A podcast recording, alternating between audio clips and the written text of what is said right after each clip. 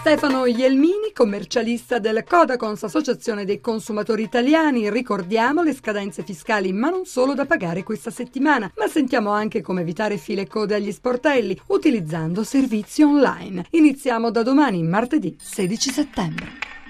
Domani è l'ultimo giorno per chi ha scelto a giugno di pagare l'IRPEF a rate e sempre domani è l'ultimo giorno per i pagamenti di IVA e ritenute di acconto relativa ai mesi di agosto per le imprese e professionisti. Andiamo più avanti, 30 settembre. Da non dimenticare, per chi non l'avesse già fatto, che è l'ultima scadenza di presentazione della propria dichiarazione dei redditi, oltre alla quale si incorre in sanzioni che potrebbero essere anche molto elevate. Si torna a scuola, per chi è interessato all'utilizzo dei pulmini o della mensa ci possono essere sconti. Sentiamo chi ne ha diritto e nel caso a chi rivolgersi. Eh, le riduzioni dei servizi di mensa di trasporto scolastico vanno richieste al proprio comune e normalmente si basano su fasce di reddito ISE, quindi per non farsi trovare impreparati al momento della domanda è meglio sin da ora recarsi a un CAF, il quale gratuitamente potrà elaborare l'indicatore ISE sul quale l'ufficio comunale si baserà per ridurre le tariffe. Ricordiamo inoltre che è anche possibile dialogare con il fisco attraverso un normale computer senza doversi recare negli uffici. L'Agenzia delle Entrate infatti offre gratuitamente sul proprio sito internet diversi servizi online senza necessità di registrazione. Collegandosi all'indirizzo www.agenziadeleentrate.it è possibile ad esempio conoscere la rendita catastale di un fabbricato o un terreno, calcolare il bollo dell'auto, richiedere il duplicato della tessera sanitaria, consultare i valori medi di mercato di un immobile.